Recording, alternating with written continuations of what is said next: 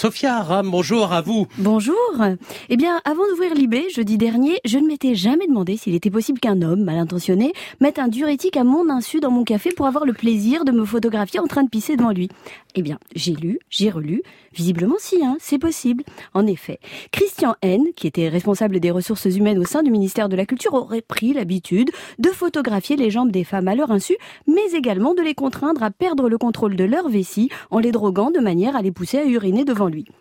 La véritable nouvelle de l'article, ce n'est pas le fait en lui-même, puisqu'il suffit d'ouvrir les journaux pour savoir qu'il existe des individus assez timbrés, capables de ce genre de dinguerie. Non, le plus surprenant, c'est le nombre et la durée des méfaits. 200 fois en 10 ans. Comment cela a-t-il pu se répéter à ce point sans que personne ne finisse par y mettre un terme? Comment ce type a pu dériver à ce point avant d'être enfin signalé par un collègue l'ayant surpris en réunion en train de photographier les jambes de la sous-préfète de Moselle? Je n'invente rien. On pourrait boire notre étonnement jusqu'à Lali à coup de Oh my god, y a Willy Willy chômage quand même. Mais pourquoi qu'elle disait rien? Bah c'est pas possible, c'est un ministère en plus avec des hauts fonctionnaires et tout et tout.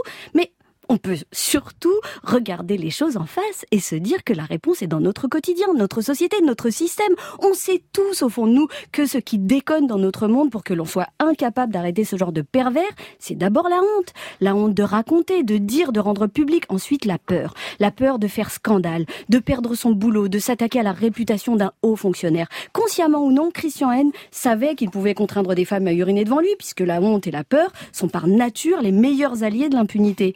Ce système, qui aura fonctionné près de 200 fois et pendant 10 années, c'est le nôtre. L'humiliation et la honte sont tellement intériorisées que Christian N ira même jusqu'à invoquer pour sa défense qu'il n'y avait pas chez lui de volonté d'empoisonner ces femmes puisqu'il ne pensait pas que le diurétique pouvait causer des problèmes médicaux. Dans sa logique, l'humiliation infligée à ces femmes ne pouvait constituer un préjudice, puisqu'il s'agit d'un état de fait. Non, les voir se tordre de douleur et les contraindre à uriner devant lui, ça l'excitait ou ça l'amusait. Mais bien sûr, s'il avait su que ça pouvait entraîner des problèmes médicaux, il l'aurait pas fait. En revanche, l'humiliation et la honte, ça, ça ne les fleure même pas. C'est la honte qui contraint les victimes de viol à se taire. C'est la honte qui pousse certaines femmes à ne pas gifler les frotteurs du métro. C'est la honte et la peur qu'Adèle Haenel a su braver en brisant le silence et l'emprise auxquels tant d'autres femmes sont contraintes. Tant qu'il y aura des hommes pour profiter de la honte et de la peur qui accompagnent mécaniquement toute forme d'humiliation, il faudra encore attendre le courage d'une Adèle Haenel pour égratigner ce système qui ne semble pas prêt de s'éteindre. Sophia, merci.